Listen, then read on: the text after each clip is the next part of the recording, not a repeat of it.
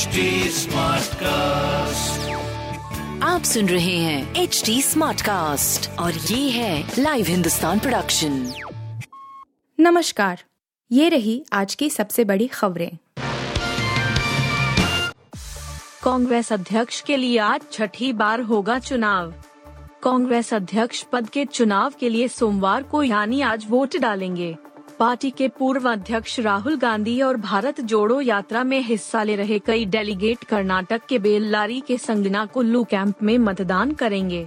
वहीं पार्टी अध्यक्ष सोनिया गांधी सहित कांग्रेस कार्यसमिति के सदस्य पार्टी मुख्यालय में बने पोलिंग बूथ में मतदान करेंगे। पार्टी महासचिव जयराम रमेश ने ट्वीट कर कहा कि राहुल गांधी सहित करीब 40 अन्य भारत यात्रियों के साथ संगनकल्लू कैंप में मतदान करेंगे। उन्होंने कहा कि 17 अक्टूबर को भारत जोड़ो यात्रा के लिए विश्राम का दिन होगा ताकि यात्रा में हिस्सा ले रहे लोग अपना वोट डाल सके। अध्यक्ष पद के चुनाव की जिम्मेदारी संभाल रहे केंद्रीय चुनाव प्राधिकरण के अध्यक्ष मधुसूदन मिस्त्री ने कहा कि AICC में भी एक बूथ बनाया जाएगा। उन्होंने कहा कि वरिष्ठ नेताओं, CWC के सदस्य और अन्य प्रदेश के नेताओं के पहचान पत्र अलग अलग राज्य से हैं।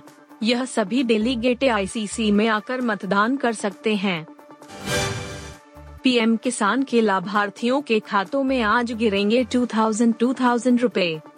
PM किसान सम्मान निधि की 12वीं किस्त आज किसानों के खातों में आएगी। खुद PM नरेंद्र मोदी आज 10 करोड़ से अधिक किसानों के खातों 2000 रुपए की 12वीं किस्त डालेंगे।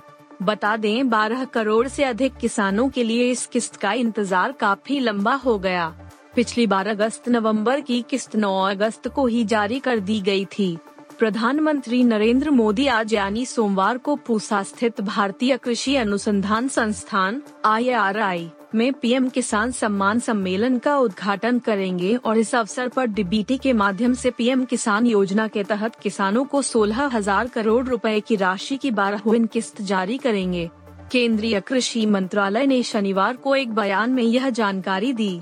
मंत्रालय ने कहा, प्रधानमंत्री मोदी 17 अक्टूबर को PM किसान सम्मान सम्मेलन 2022 नामक 2 दिवसीय कार्यक्रम का उद्घाटन करेंगे और किसानों और कृषि स्टार्टअप, शोधकर्ताओं, नीति निर्माताओं, बैंकर और अन्य हितधारक को संबोधित करेंगे।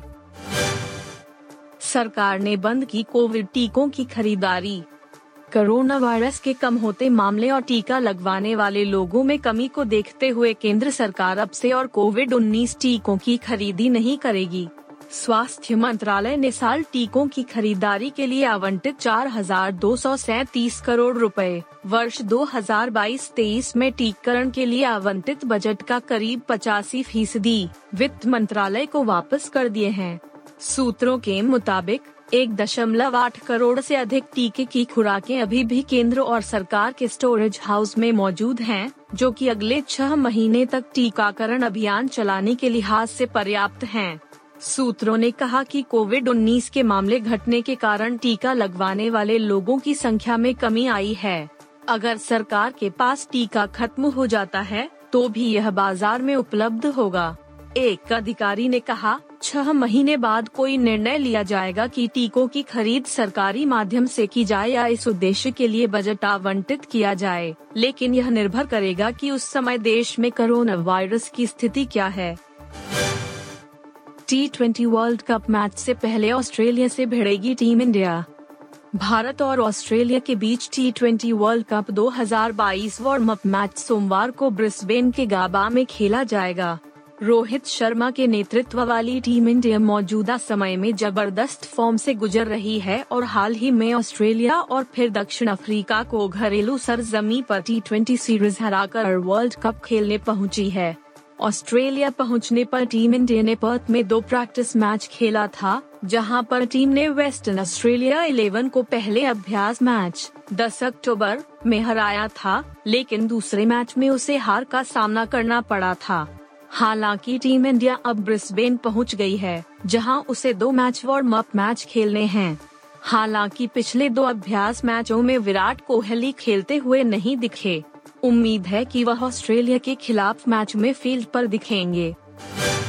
उर्वशी रौतेला ने कटवाए बाल, अंकिता भंडारी माशा अमीनी केस को लेकर गुस्सा। बॉलीवुड एक्ट्रेस उर्वशी रौतेला ने ईरान में हुई कुछ लड़कियों की हत्या के विरोध में अपने बाल कटवा लिए हैं।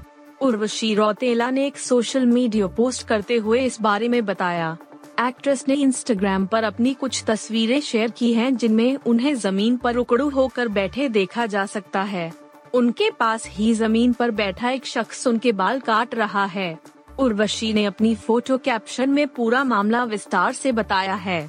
एक्ट्रेस ने लिखा, ईरानी महिलाओं और उन लड़कियों के सपोर्ट में अपने बाल कटवा रही हूं, जिनकी ईरानी मोरल पुलिस द्वारा गिरफ्तारी के बाद माशा अमीनी के निधन के किए जा रहे प्रोटेस्ट में हत्या कर दी गई। और उत्तराखंड की 19 वर्षीय लड़की अंकिता भंडारी के लिए महिलाओं का सम्मान कीजिए, यह महिलाओं के आंदोलन का एक वैश्विक प्रतीक है। आप सुन रहे थे हिंदुस्तान का डेली न्यूज रैप, जो HT स्मार्टकास्ट की एक बीटा संस्करण का हिस्सा है। आप हमें फेसबुक, ट्विटर और इंस्टाग्राम पे @HT Smartcast या podcasts@hindustantimes.com पर ईमेल के द्वारा सुझाव दे सकते हैं। आप सुन रहे हैं HT Smartcast और ये था live Hindustan production HT Smartcast।